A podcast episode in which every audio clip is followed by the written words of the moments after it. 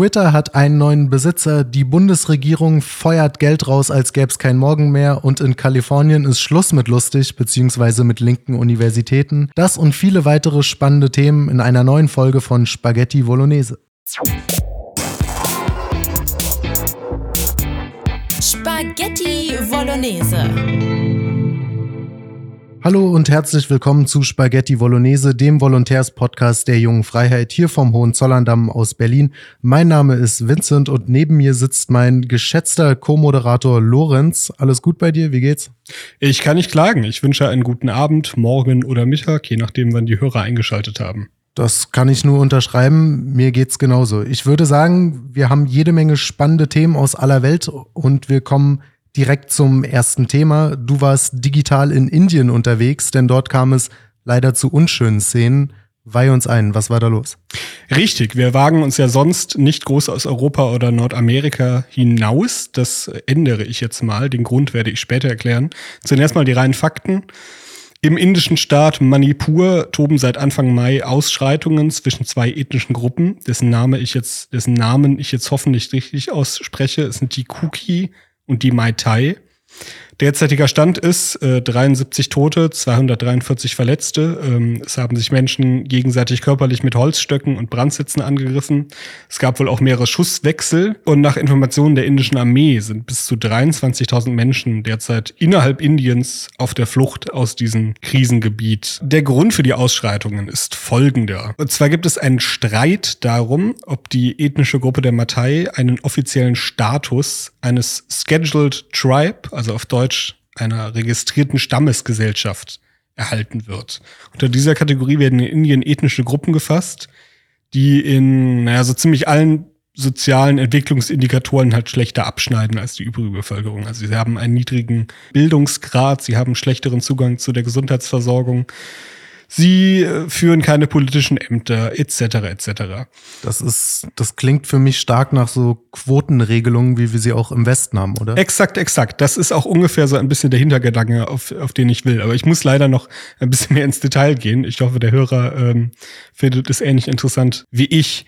Nämlich, der, äh, du hast es ganz richtig geraten, des, der Status als Scheduled Tribe verschafft diesen Gruppen dann Zugang zu Wohlfahrts- und Förderprogrammen. Er darf sich autonom selbst verwalten, er hat bestimmte Sonderrechte etc. etc.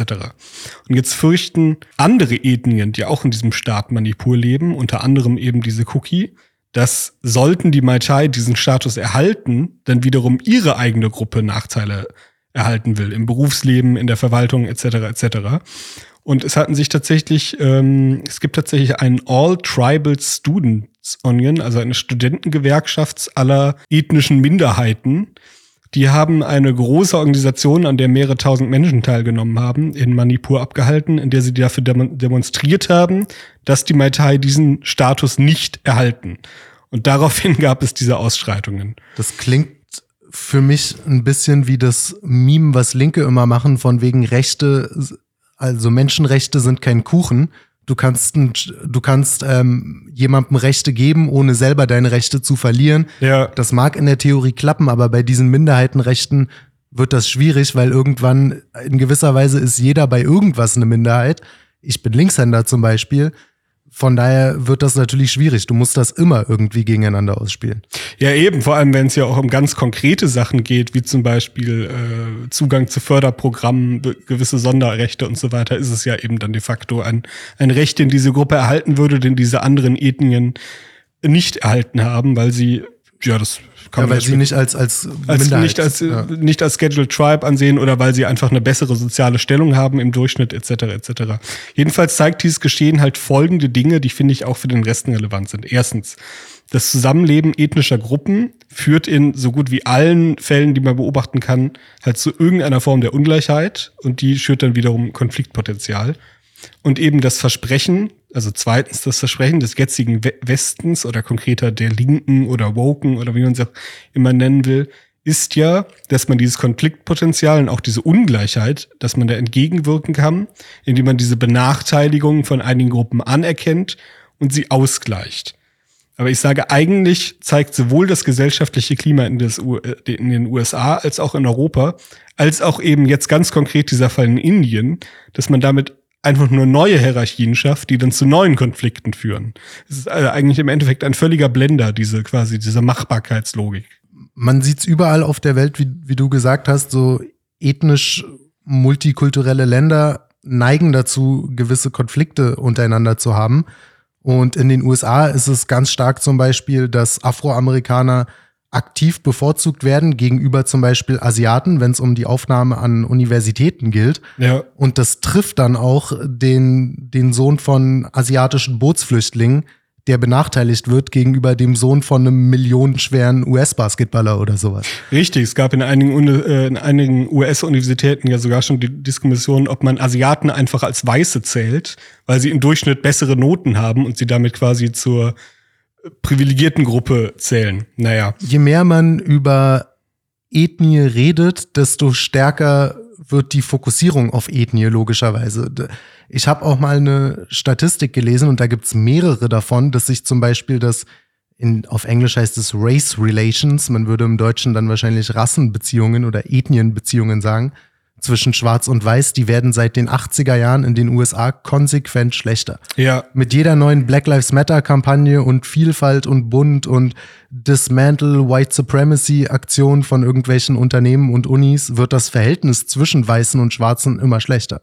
das stimmt, ja. Wobei natürlich das Beispiel Indien zeigt, äh, wobei das Beispiel Indien natürlich zeigt, dass es gar nicht zwangsweise ähm, nur eine Sache linker Regierung sein muss, weil die Regierung in Indien ist ja weder westlich noch links, sondern tatsächlich quasi rechts oder das, was man Hindu-nationalistisch nennt. Ja, ja der Wobei- Modi ist recht hart drauf. So. Genau, wobei andererseits konkret die lokale Regierung in Manipur ist eher linksliberal, wobei dieses Scheduled Tribe-System äh, für in ganz Indien existiert. Naja, jedenfalls, der Fall widerspricht halt auch natürlich diesen, dieser woken Idee, dass ethnische Konflikte oder Ungleichheit oder so weiter, dass es eher etwas sei, das von Weißen gegenüber Nicht-Weißen ausgeht. Das ist ein Fall unter, von, von, wenn man Zehntausende nennen könnte, dass es halt damit überhaupt nichts zu tun hat. Ja. Dazu auch passend, in den USA, äh, äh, ganz kurz bevor wir zum nächsten Thema gehen, in den USA gab es jetzt ähm, in den vergangenen Wochen auch zwei Anschläge in Texas, begangen, beide begangen von lateinamerikanischen Einwanderern und beide eventuell mit, mit, mit rechtsextremer Konnotation. Also bei einem Täter weiß man ganz genau, dass er so eine Faszination für den Nationalsozialismus hatte, auch wenn jetzt die Tat an für sich wohl keine große ideologische Komponente hatte. Beim anderen Fall ist es noch unsicher. Da ist ein lateinamerikanischer Einwanderer mit einem Auto in eine Gruppe von anderen lateinamerikanischen Einwanderern gefahren und angeblich soll er dabei Anti-Migrationsparolen gerufen haben. Die Polizei sagt eigentlich, sie weiß noch immer noch nicht, ob das überhaupt stimmt und ob dieser Vorfall überhaupt ähm, absichtlich war, weil der Mann war unter Drogen, äh, irgendwie vier verschiedene Substanzen im Körper. Also es könnte auch tatsächlich ein Unfall gewesen sein. Aber es würde ja auch in dieses Schema passen, dass, dass es quasi zwischen den Gruppen, die die Linke als, als quasi unterdrückt und hilfenswert versteht, dass es innerhalb dieser Gruppen genauso diese ethnischen Konflikte gibt Und ja, wie sonst. Ja. ja, ich hatte in der Gastronomie mal einen Arbeitskollegen, einen Christen aus Ägypten, der hat über Araber hergezogen. Das, da wäre unser Podcast hier weg von Spotify, wenn ich das zitieren würde. Also Ja. nicht-weiße, also 90 Prozent der Weltbevölkerung sind kein monolithischer Block, überraschenderweise. Absolut, ja. Wenn wir noch etwas Zeit haben, hätte ich noch ein schönes Zitat von Rolf Peter Sieferle aus seinem Buch Epochenwechsel. Etwas unüblich für äh, den Podcast, aber es fasst, Komm, mach mal. fasst das Ganze sehr schön zusammen. Er hat ja eine schöne Sprache und eine, ein Talent, Dinge auf den Punkt zu bringen. Also, Zitat. Am abwegigsten aber ist die Vorstellung, es bestehe eine natürliche Interessengemeinschaft und Solidarität zwischen den Ausländern im Inland und denen, die noch im Ausland leben. Vielleicht werden sich die Ausländer sogar längerfristig längerfristig als die wirksamsten Ausländerfeinde erweisen. Nämlich dann, wenn weiter, weitere Einwanderungswellen an die ökonomische oder Sicherheitssubstanz der bereits Integrierten gehen. Diese Ausländer werden sich dann vielleicht weniger unbedenklich in der Wahl der Mittel zur Verteidigung des ihnen erst kürzlich zugewachsenen sozialstaatlich abgesicherten Wohlstands erweisen als die Deutschen, die für selbstverständlich halten, was historisch oder global äußerst unwahrscheinliche Zustände sind.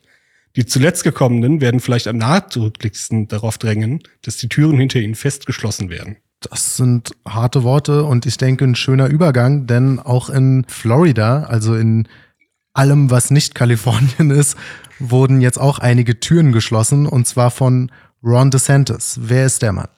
Ron DeSantis ist der aktuelle Gouverneur von Florida. Das ist quasi übersetzbar mit Ministerpräsident, wenn man so will. Der Mann hat in Yale studiert und mit Magna Cum Laude ein Geschichtsstudium abgeschlossen und anschließend noch in Harvard ein Jurastudium. Wikipedia schrieb dazu, und das fand ich sehr schön, Zitat, er selbst bezeichnet sein Studium an den Elite-Universitäten Yale und Harvard als die prägendste Phase in der Entwicklung seiner politischen Einstellung. Aufgrund linksextremer Professoren sei er eine der wenigen, die in Yale und Harvard studiert haben und dabei konservativer herausgekommen sind als vor dem Studium.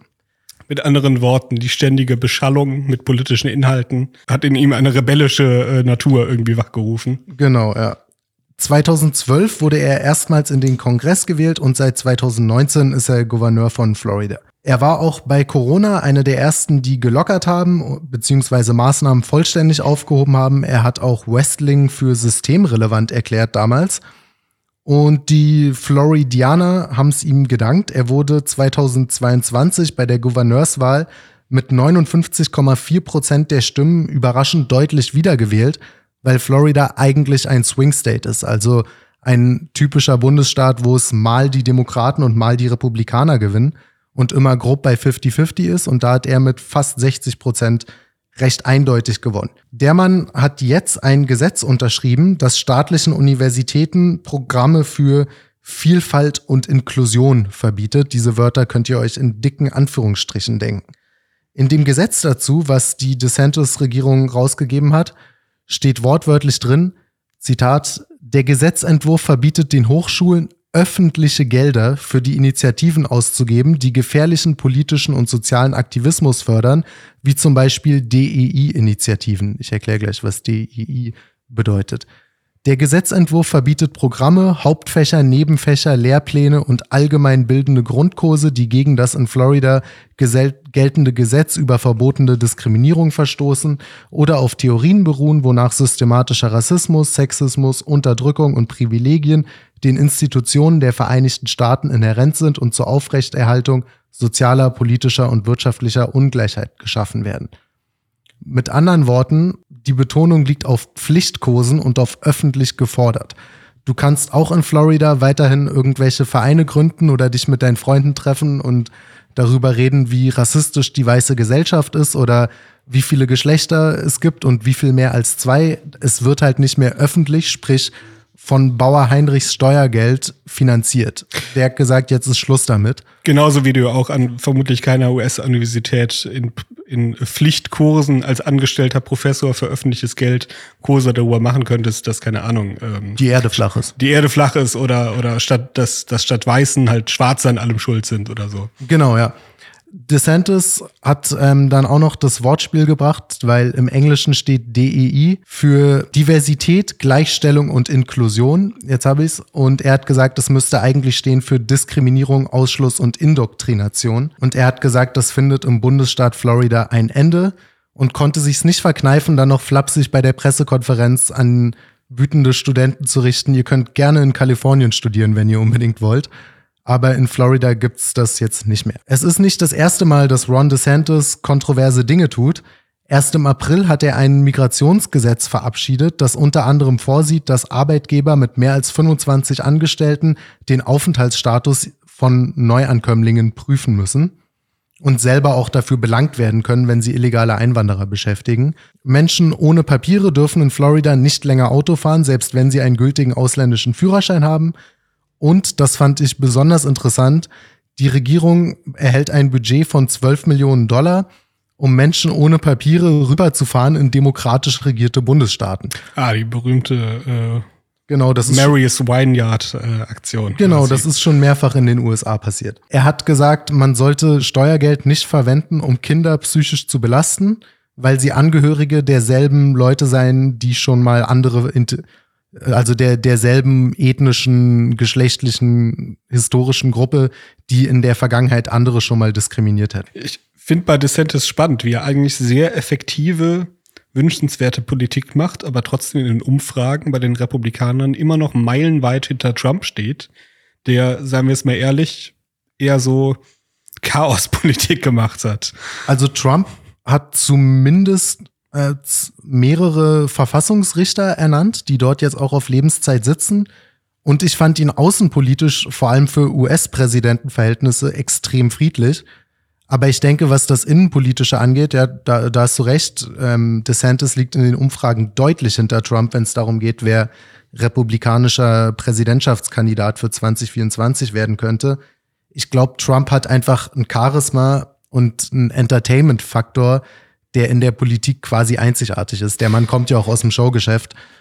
Das ist definitiv wahr, klar. Er hat halt diese, diese Aura, er kann, kann Leute begeistern, äh, begeistern und quasi so äh, anheizen, sage ich mal. DeSantis ist halt eher wirklich mehr so ein Sachpolitiker, was natürlich in äh, bei den Republikanern, die ja doch auch viel von, von sage ich mal, unteren Bildungs- und Einkommensschichten gewählt werden, halt ja, ich kann mir vorstellen, dass er auf sie vielleicht teilweise einfach blass und langweilig wird und sie auch wirkt und sie auch nicht immer so im Detail verfolgen, was er da gerade an Politik macht, sondern sich ja. mehr so ein bisschen wirklich für die Show interessieren. Man merkt auch richtig stark, dass das kein Pappenstiel ist. Das ist bis zu unserer Presse hier rüber geschwappt, wenn ihr euch das, das mal anschaut. Das war von der Frankfurter Rundschau über die, übers ZDF, über die Süddeutsche. Alle haben darüber berichtet, dass der rechtsradikale DeSantis jetzt LGBT-feindliche Gesetze macht und irgendwie eine Zweiklassengesellschaft errichten will. Man merkt, Universitäten sind für die politische Linke extrem wichtig. Das ist eine Kaderschmiede für, für neue Leute und gleichzeitig auch eine Arbeitsbeschaffungsmaßnahme. Wer Gender Studies studiert hat, kann nur an der Uni landen oder im Rundfunk.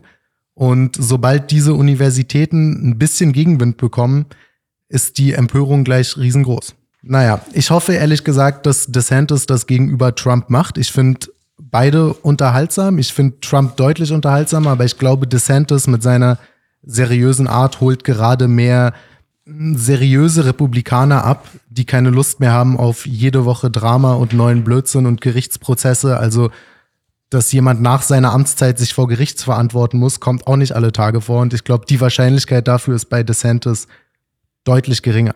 Ja, also ich würde auch bevorzugen, wenn er das Rennen macht, glaube aber nicht daran. Ich ehrlich gesagt auch nicht. Ich würde sagen, dann kommen wir direkt zum nächsten Thema. Die Bundesregierung macht mal wieder merkwürdige Dinge. Da hast du dich mit befasst. Worum geht's diesmal? Naja, es äh, sind auf jeden Fall ein paar interessante Zahlen und Sachverhalte äh, ans Tageslicht gekommen, wo auch noch nicht, äh, wo bei vielen Dingen noch nachgeforscht werden muss und nachgefragt werden muss, äh, was es damit eigentlich auf sich hat. Jedenfalls, die Bundesregierung hat auf Anfrage der AfD ähm, Statistiken veröffentlicht, welchen Agenturen und welchen Influencern äh, die verschiedenen Ministerien der Regierung äh, Geld gesendet hat. Dabei sind, naja, sind mehrere Dinge interessant. Äh, zum einen, klar, fast, fast, ich sage absichtlich fast jedes Ministerium gibt mal für die eine oder andere Kampagne Geld aus. Daran ist ja prinzipiell auch nichts verwerflich. Äh, schauen wir uns also erstmal einfach rein so ein paar Zahlen an. Äh, gerade als es um Corona ging, wurde unglaublich viel Geld für Influencer ausgehauen, äh, rausgehauen. Das war sehr interessant. Die werden sonst eher spärlich eingesetzt. sogenannte Impffluencer. Genau. Es gab ein paar andere Aktionen, wo es dann um, um Gewalt gegen Frauen ging oder um Kindesmissbrauch, wo ebenfalls Influencer ähm, mal in die Kampagne eingebaut wurden. Aber bei Corona hat die Regierung, und ich lese diese Zahl jetzt einfach mal vor, 18 Milliarden 434 Millionen 837.777 Euro an Influencer gezahlt. 18 Milliarden. Das war die Zahl, die ich am Ende rausbekam, ja. Wow. Und dazu sagen muss ich noch mindestens, weil die Regierung in einem Fall die Regierung in einem Fall nicht preisgegeben hat, welche Mengen geflossen sind. Und zwar die Influencerin Ninea Lagrand oder Lagrand. Vermutlich Lagrand, aber ich kenne die Frau nicht. Ich kenne sie leider auch nicht. Der wurde Geld gezahlt für eine Influencer-Einbindung in Kommunikation zu arbeitspolitischen Themen mit Corona-Bezug, was immer das heißen soll. Äh, wie viel Geld äh, es da gab, wird nicht genannt, weil Wahrung des Geschäftsgeheimnisses. Ich vermute mal das Geschäftsgeheimnis von Nina Lagrand damit nicht unbedingt bekannt ist, wie viel sie so im Detail halt äh, für sowas nimmt.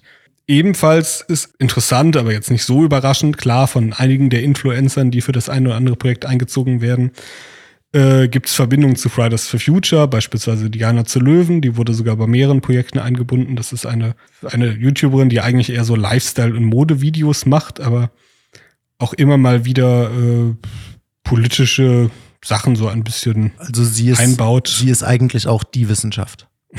sozusagen, ja. Äh, Und sie hat halt immer mal wieder Werbung für Fridays for Future gemacht. Oder ebenfalls Luisa Dellert, ebenfalls eine Lifestyle- und Mode-YouTuberin, die tatsächlich mit Tarek Tesfu einen Postka Podcast bestreitet. Einige Hörer werden ihn vielleicht kennen. Ich hoffe doch. Wer Tarek Tesfu nicht kennt, hat was verpasst. Ja, äh, sagen wir einfach mal, er hat vor ein paar Jahren noch Videos verbreitet, in denen er sich relativ unschön über Menschen mit heller Haut geäußert hat. Das äh, muss jetzt hier mal reichen als, als Hinweis. Der Typ war irgendwann selbst für Funk zu radikal. Der ist nicht mehr bei Funk unterwegs und das will schon was heißen. Also, dass der da jetzt immer noch über Ecken irgendwie mit abkassiert, ist schon eine interessante Geschichte. Ne? Das stimmt, ja. Funk ist ein gutes Stichwort, denn viele der äh, Influencer, die bezahlt wurden, sind gleichzeitig bei Funk. Wo ich mich auch wieder frage, ist das nicht eigentlich auch eine Art Interessenkonflikt, wenn derselbe Journalist für äh, quasi einerseits Werbung für die Regierung macht, andererseits für den öffentlichen Rundfunk arbeitet, wo er eigentlich kritisch über Der unter Sta anderem staats- und regierungsfern ist, wie wir alle mal gelernt haben. ja, exakt, exakt das. Äh, das Thema hatten wir schon bei ein paar Monaten bei äh, quasi normalen Journalisten. Äh, Influencer waren das eine Thema. Es gab aber natürlich auch Zahlungen an Marketingfirmen wie Media Plus oder Carrot oder Da zahlt der Staat Geld an private Unternehmen, damit die ihn wiederum bewerben. also die nicht ihn bewerben, sondern ganz konkret Kampagnen. Beispielsweise zu den Corona-Maßnahmen wurden Werbekampagnen von äh, Marketingagenturen geschneidert, die von der Regierung bezahlt werden. Die Energie wurde, äh, Energiewende wurde von Agenturen beworben. Ebenso wie die Fachkräftesicherung. Das machen halt die einzelnen Ministerien unabhängig. Und da sind ein paar Sachen auf jeden Fall interessant. Beispielsweise, welche Marketingfirma gewählt wird, ganz relativ eindeutig von der Regierung unterscheidet. Und zwar zu Zeiten der großen Koalition bevorzugten etwa das Finanzministerium, das Wirtschaftsministerium und das Justizministerium. Ganz eindeutig die Marketingfirma Karat Deutschland GmbH, die wurde vor so gut wie jede Kampagne eingespannt. Mit Beginn der Ampelkoalition äh, wechselte jedoch jedes dieser drei Ministerien zur Media Plus Gruppe für innovative Medien. Woran das genau liegt, wird man noch erfragen. Media Plus Gruppe für innovative Medien hat vom Bundesministerium für Wirtschaft und Klimaschutz beispielsweise übrigens 35 Millionen für eine Energiewechselkampagne Kampagne bekommen und eine weitere Million für Werbung zum Thema Fachkräftesicherung. Weißt du, was ich auch interessant finde? Es gibt solche Kampagnen nie bei, hey Leute, wir senken die Mehrwertsteuer oder hey Leute, wir machen jetzt eine Kampagne für, weiß ich nicht, irgendwas, was jedem einleuchtet, so wie warum Dosenpfand sinnvoll ist, um Müll zu sparen. Man braucht diese Kampagnen immer nur bei Themen, wo ein signifikanter Anteil der Bevölkerung nicht so richtig mit an einem Strang zieht, ne? Natürlich, klar, wenn es jeder toll findet, musst du es nicht mehr so groß bewerben. Dann ist die Sache Werbung genug. Ja.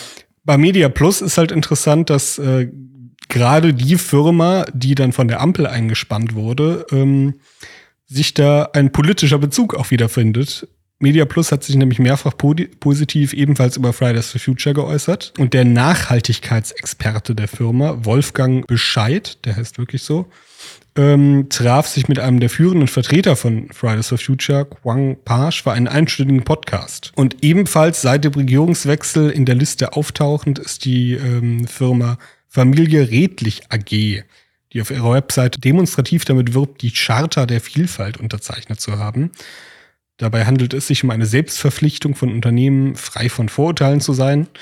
Heißt im Konkret, das Projekt bietet Workshops und Schulungen ähm, im Geist der Critical Race Theorie an, wo dann beispielsweise Teilnehmer fragen können, wie sie sich gegen rassistische Sprüche wehren können. Und unter rassistische Sprüche fallen dann Sachen wie, ich habe persönlich noch nie erlebt, dass jemand in unserer Firma rassistisch diskriminiert oder beleidigt wurde. Auch nicht schlecht. Genau, wor worauf man dann den Sprecher aufzuklären hat, dass er das als Weißer gar nicht zu bestimmen hätte, was rassistisch sei. Ja, nicht schlecht. Also ist doch schön, dass unser Geld bei der Arbeit ist. Man kann sagen, was man will, aber die geben sich Mühe, um die Interessen von normalen Menschen zu vertreten. Absolut, ja. Du, du darfst dich da jetzt noch die nächsten Tage mit befassen, oder? Das kommt ja in der nächsten Printausgabe dann. Der, ja, richtig. Der da, gibt's, da gibt es auf jeden Fall noch ein wenig, ein wenig äh, Details herauszufinden, ja. Ich würde sagen, dann kommen wir wieder zurück in die USA. Und zwar hat Elon Musk eine Personalentscheidung getroffen, die interessanterweise sowohl von Rechten als auch von Linken kritisiert wird. Was hat es damit auf sich? Am 12. Mai hat Twitter-Besitzer Elon Musk auf seiner eigenen Plattform verkündet, ich freue mich, Linda Yaccarino als neue CEO von Twitter begrüßen zu dürfen. Wer ist das?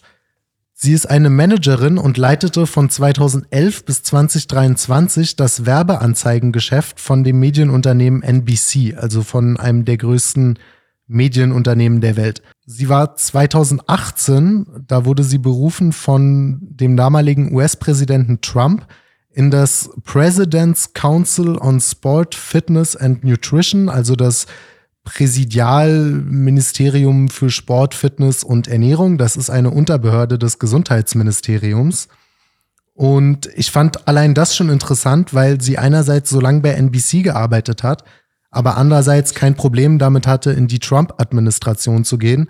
Offensichtlich Vic Versa, auch Trump scheint nicht so ein Problem damit gehabt zu haben, Kontakte ins höchste Medienestablishment zu suchen, sobald man da jemand Kompetenten vermutet, wie bei dieser Frau jetzt. Also sie ist so ein bisschen eine Zwischenfigur, könnte man sagen. Ja, weswegen sie auch durchaus von beiden Seiten auch kritisiert wird. 2021 arbeitete sie dann in der beiden Administration entwickelte auch eine große Impfkampagne gegen Covid-19, an der sich unter anderem auch Papst Franziskus beteiligt hat.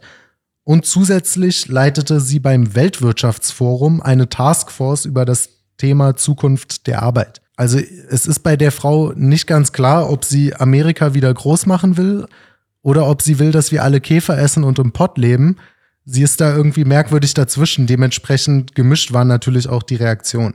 Gut, vielleicht ist es ja auch einfach völlig egal, was sie macht. Hauptsache, sie hat eine Position und Geld und würde, theoretisch könntest du ihr jeden Plan vorlegen und sie würde sich etwas dazu überlegen, wie sie es umsetzen kann. Ja, sie ist auf jeden Fall gut in dem, was sie macht. Laut ihrer Unternehmensbiografie hat ihr Team seit 2011 eben bis 2023 Werbeverkäufe in Höhe von über 100 Milliarden US-Dollar erwirtschaftet. Sie hat auch schon ein paar Wochen vor der Verkündung ein öffentliches Gespräch mit Elon Musk geführt, wo sie darüber geredet hat, dass das Unternehmen wieder werbefreundlicher werden muss. Nämlich im April 22, als Twitter übernommen wurde von Elon Musk.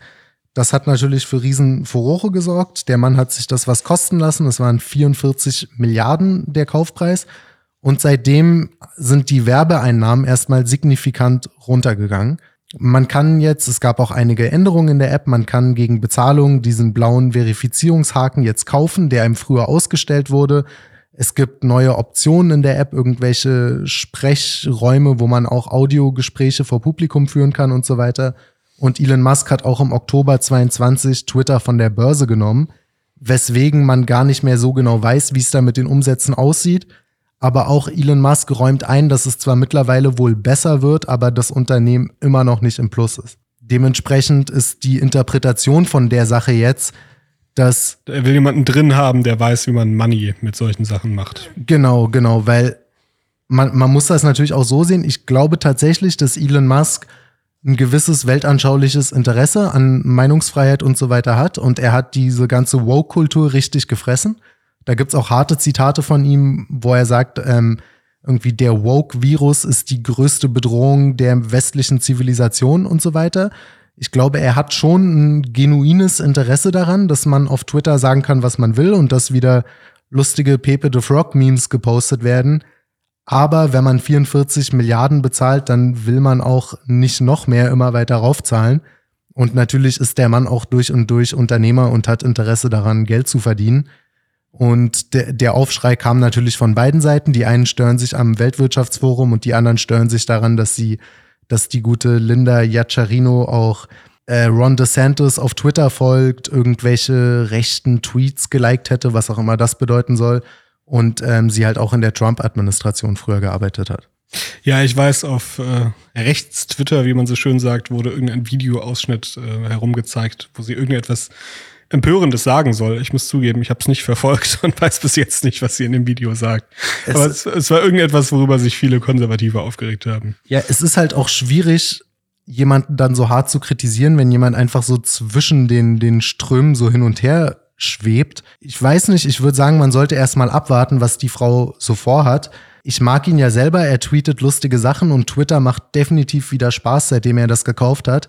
Ich würde aber auch ein bisschen vor Elon Musk als den großen Heilsbringer warnen.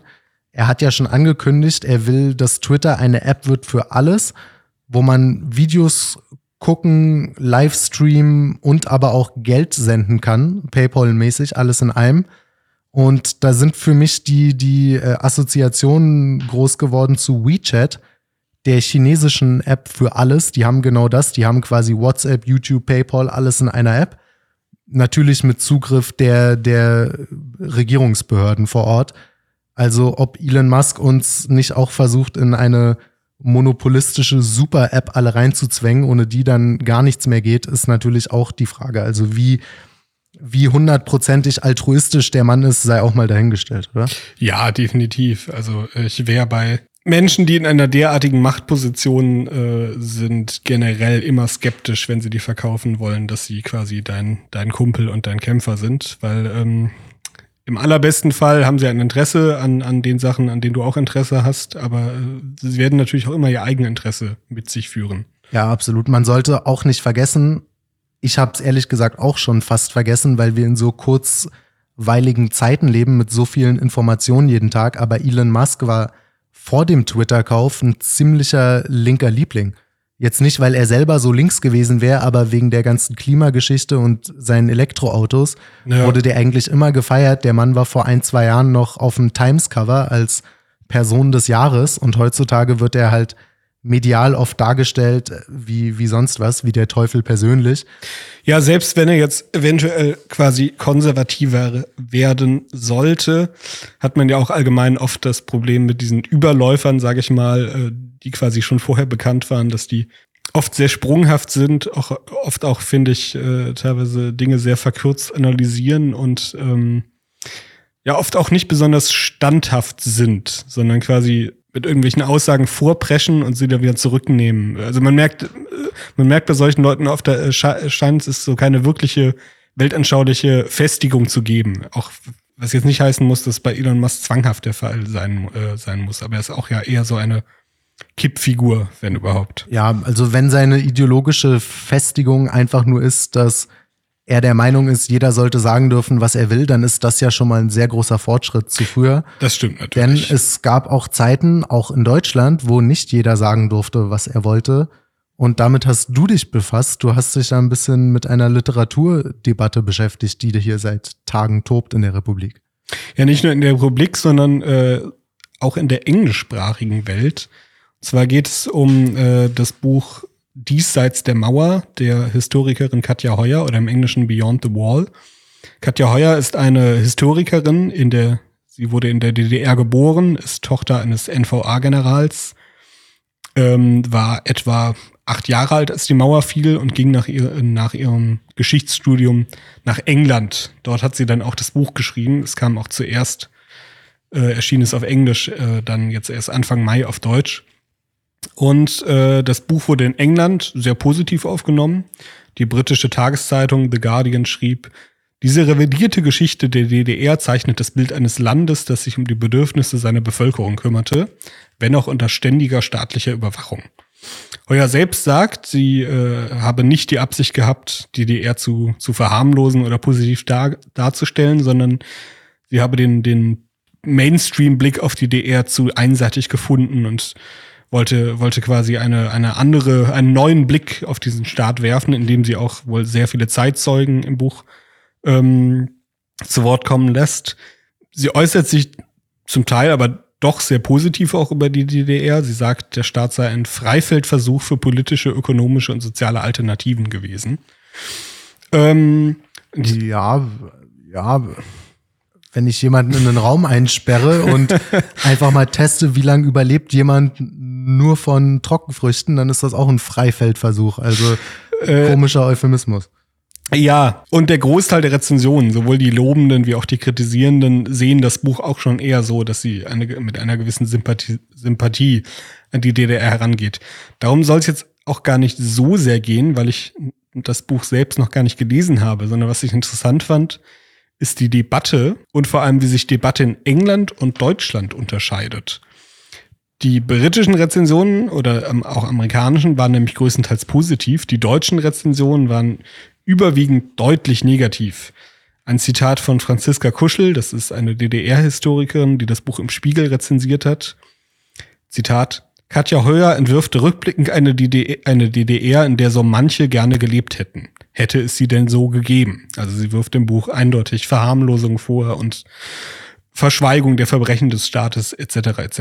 Heuer, die, die Historikerin selbst, glaubt, ähm, dass Deutschland diesen Blickwinkel hat, weil es quasi in Deutschland gewisse Reflexe über die DDR-Zeit gäbe, dass man sie quasi zwanghaft äh, negativ sehen muss. Und auch die britische Presse hat jetzt in ihrer Berichterstattung über die deutsche Rezension dieses Buches diesen Gedanken mehrfach äh, aufgegriffen, dass quasi ähm, die Deutschen mit diesem Buch schlecht zurechtkommen, weil es halt quasi zu zutiefst an, ans Trauma rührt, zu, zu tief an, an, an naja, auch die Nachwendezeit und die ganzen ja, Schwierigkeiten. Es, es, ist ja auch eine persönliche Betroffenheit da und noch viel stärker als jetzt beim, beim Dritten Reich, weil die DDR halt auch noch nicht so lange her ist. Ja. Und, und noch die allermeisten Zeitzeugen noch leben.